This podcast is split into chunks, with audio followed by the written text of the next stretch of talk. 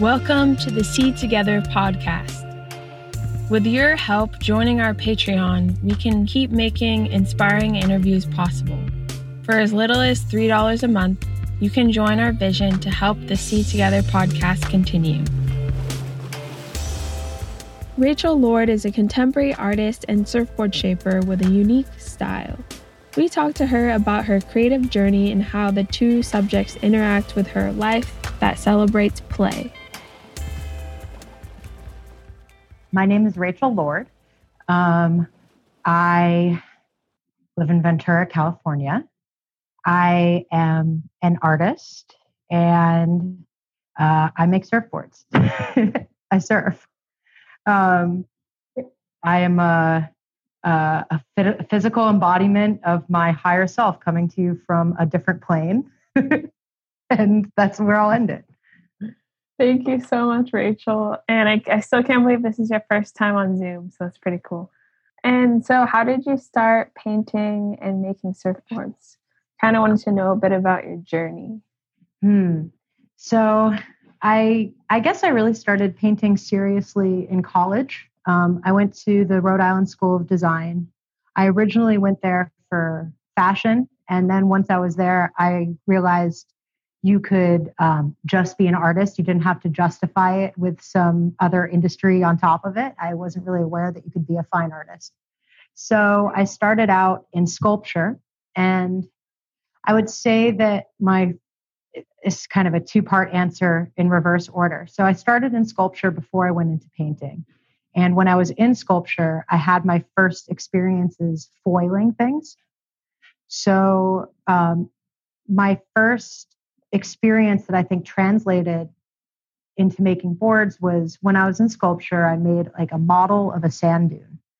And um, I got so much enjoyment and satisfaction out of imagining the different planes that the wind would create and sort of what I realized after the fact is like I had foiled all these edges and stuff to like their ultimate end result and just kept foiling and foiling and foiling with uh, the chisel, I ended up pretty much almost eroding the whole thing with the chisel. But through that, I had a reference for like, wow, I really love doing these aerodynamic windblown edges, but I have no context in which to file this skill or enjoyment. So I just kind of put it to the side. Then, fast forward to when I did make my first board, which was two years ago, a year and a half ago, after a car accident I had. I wasn't able to surf. I had been wanting to shape. I had been making miniature surfboards for a while, like small five inch replicas, five to 10 inch replicas of classic shapes. Like I made a Lis fish, I made a Skip Frye ish glider. And it wasn't until I made my first board that I realized how much it felt like that first project that I really connected with that foiling of this wooden sand dune once I kind of filed that in the back of my head, I said, you know what, sculpture isn't the thing for me right now. Uh, I went into painting, pursued that for, you know, the last like 12, 15 years as my main focus, but kind of never really felt like that was the whole story for me as an artist. It's really interesting how you kind of dabbled in different things. And how do you feel like now that you're kind of a part of these two different worlds? How do they intersect for you? And i'm just interested in like how does it feel to be connected to both the surf world with your shaping and then the art world? And kind of what have you learned about yourself through that process? Um, i found a lot of freedom in function. So there's so much conceptual pressure when you're making an art object for it to be the be all end all of the whole experience that what i love about making a board is you have like all this history and design in the process and it sort of explains itself. Like you start with the wave or the rider you know? You're not starting with every single thing in the universe. Um, and there's all the you know there's history to the shapes. There's you know certain shapes that work certain shapes that don't. And what i love is when you're at the end of shaping this beautiful sculptural object and i do think of the boards that i make as sculptures more than i think of them as a process and so, you know, I'm kind of looking at every spot and handling it like a sculpture instead of like thinking about how many passes the planer takes and stuff like that. But um, when you're done shaping this blank, you have this beautiful, magnificent, soft white surface that it's like I, I think the the big shift for me came when I realized that it was costing me the same to produce a surfboard as it was to make a stretcher and stretch a canvas, like and get it primed for a painting. And that's even before I pay for the oils. So for me, it's like this great two for one where you get this this wonderful board and then you get to paint on it as if it were a painting and then either you sell it or if you don't sell it you get to ride it instead of store it for forever or you know it kind of goes into the back catalog of some gallery never to be seen for like another 20 years so for me like the satisfaction of being able to ride a painting goes so much farther beyond the satisfaction that i ever got out of making a painting on you know like a square normal wall hanging painting. And they've sort of folded back around because obviously there's things that you can do on a canvas you can't do on a surfboard. Um, but it, it's been really freeing for me to have the object justify itself instead of having to you know write an artist statement to justify what you've made yeah that's really beautiful i like how you're describing that and so how do you feel like your boards do you feel like your boards are any different from like a normal shaper's boards because of all of like your art background in it? I like to think so.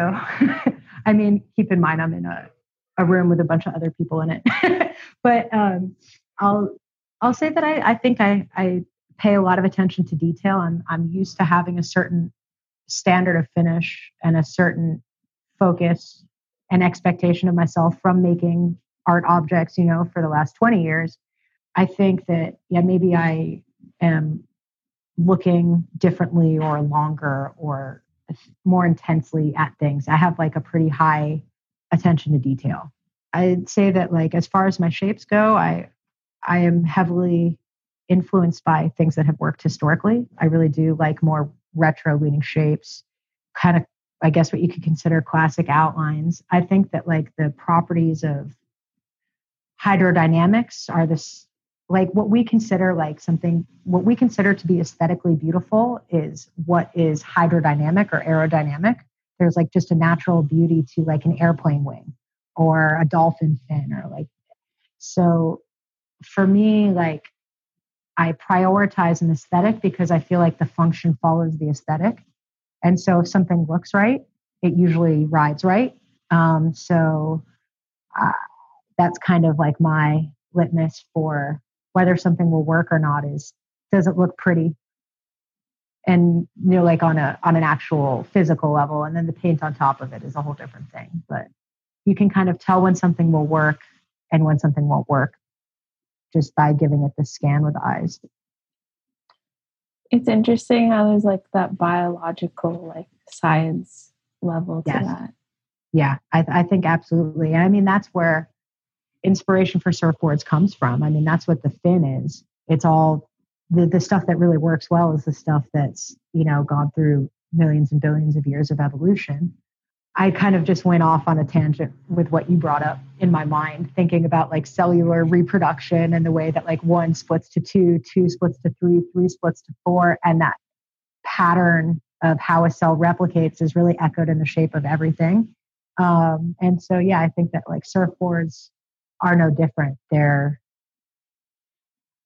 you know, that sacred geometry of the universe boiled down into an object that kind of like encapsulates that numerology in a way, that like biological numerology. It's really cool way of describing it. So, I guess what is your kind of ideal vision for surfboard shaping? Like, in the world like being an artist and like having all these perspectives about surfboard shaping like what would you like to see more of out there right now that maybe isn't there or no new shapers. No I'm just kidding. Um, i am really inspired by people thinking of surfboards as ways to uh, like sink trash. You know what i mean? Like surfboards as carbon sink. So I'm super inspired by people who are taking things, you know, like a bunch of cigarette butts and like joining them with epoxy and then kind of working with that. I think there's a lot of potential there and, you know, making boards out of mushrooms and, you know, even things like agave. But for me right now, I'm just interested in developing myself as a shaper. So I love just using polystyrene because it's like the soulful feel of it, how fun it is to shape. It's like a dream material. As somebody who's like worked with wood and metal in the past, it's like you can cut it from any direction. You can pretty much use anything to carve it down, and I love that. But eventually, I would love to start making more experimental stuff with like more experimental materials as a way of absorbing and collecting trash. And I'm I'm inspired by people who are, you know, messing with different resins, different blanks, finding ways where they can, you know, do it that it's not to- as toxic for the environment and themselves. But that's for me like more long term. Like, yeah, I would love to see like surfboards made out of mushrooms, like growing a surfboard, you know, out of algae in a lab or whatever it ends up being. I think there's going to be a lot of interesting stuff in the future um, as we start to like grapple with the true toxicity of the industry. But the toxic stuff is beautiful and fun to work with too.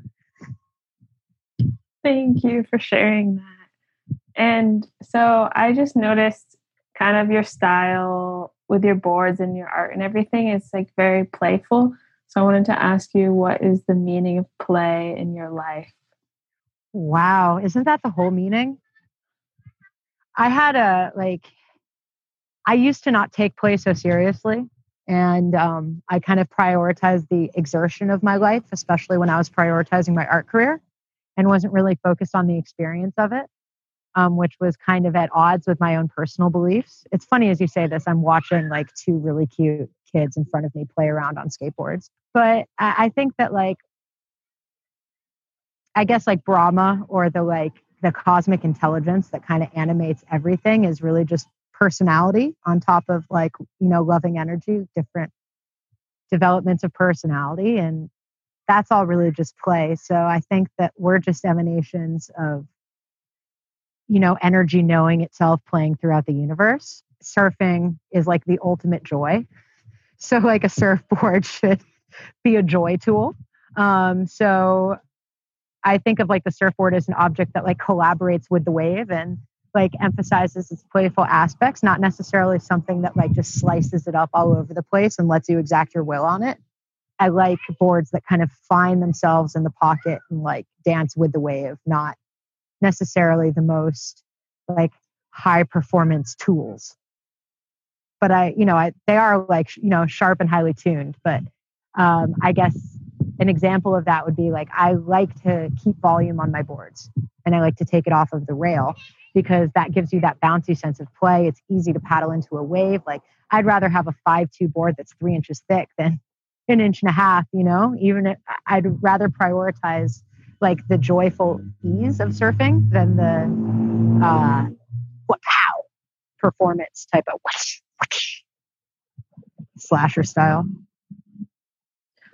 Yeah, yeah, that makes total sense. And you mentioned that you kind of went through a phase in your life where you realized that you were kind of neglecting play.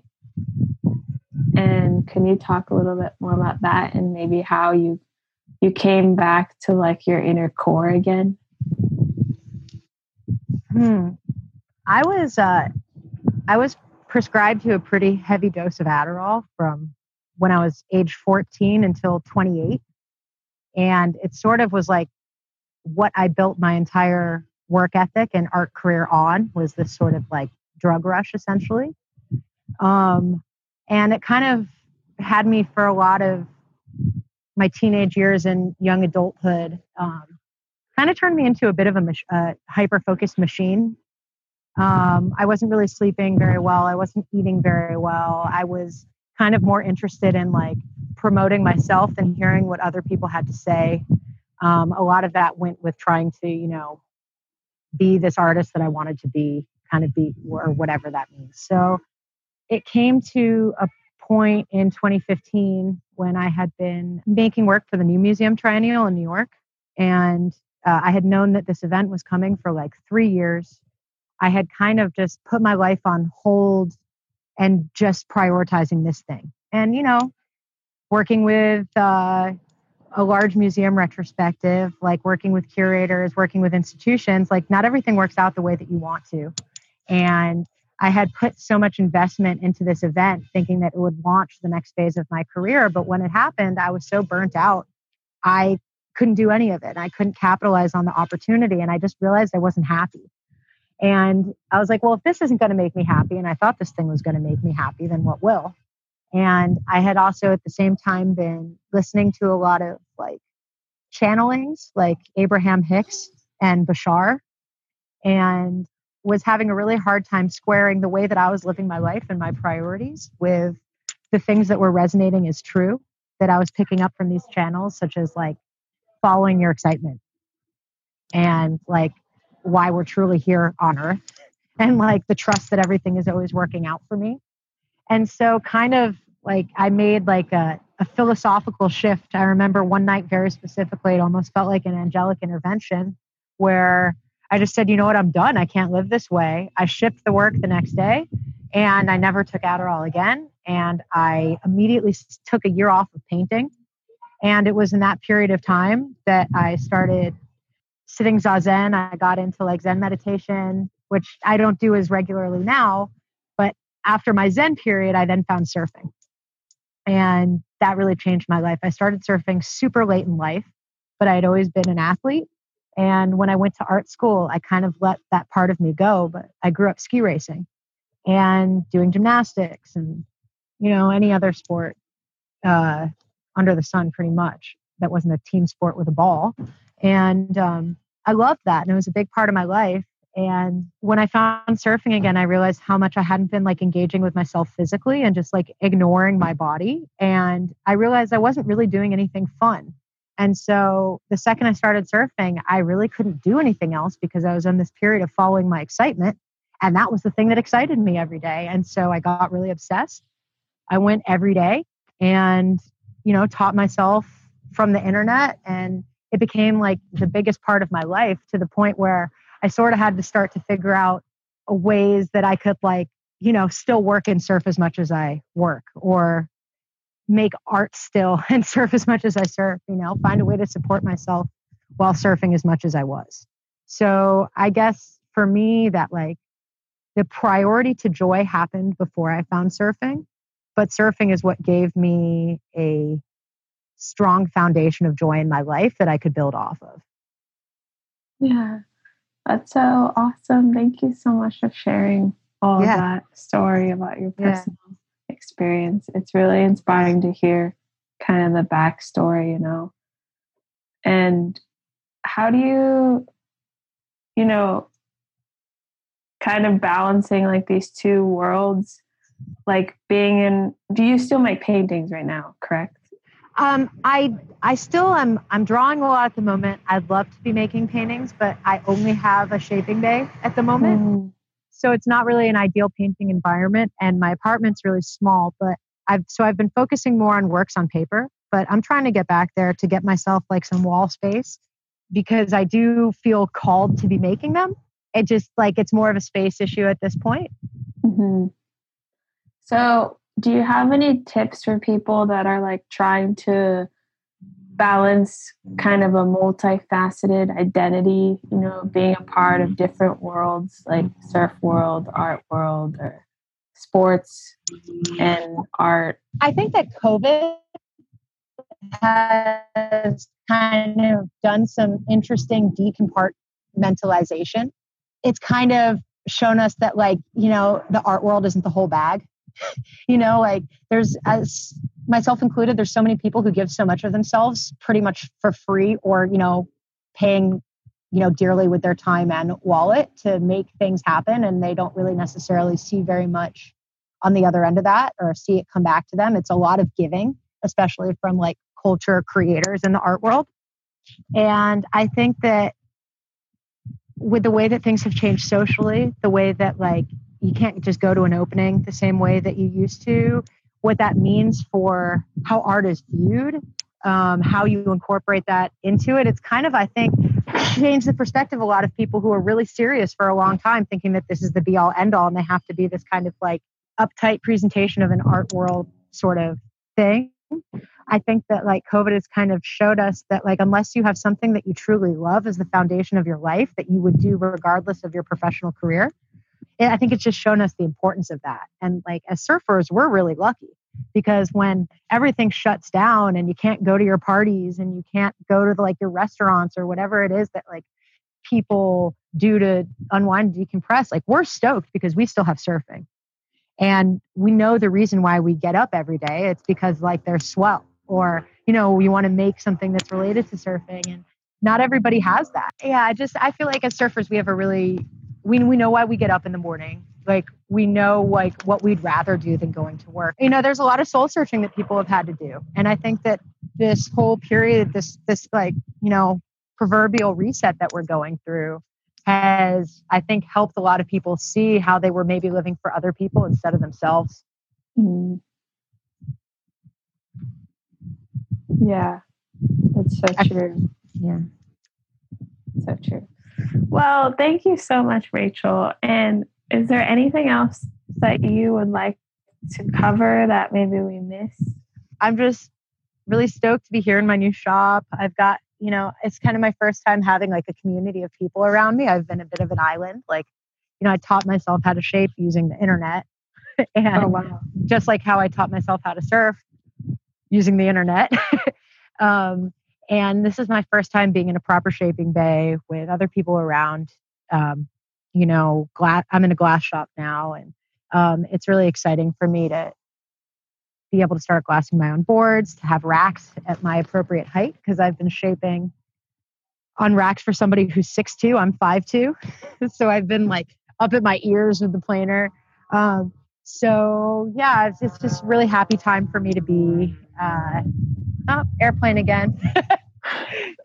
it's an exciting time for me to be working and making, and um, I'm just happy to be able to do it.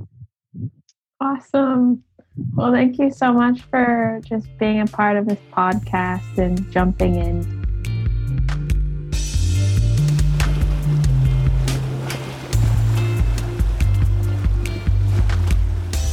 Want to learn more about the stories of surfers globally, events, and be a part of our community?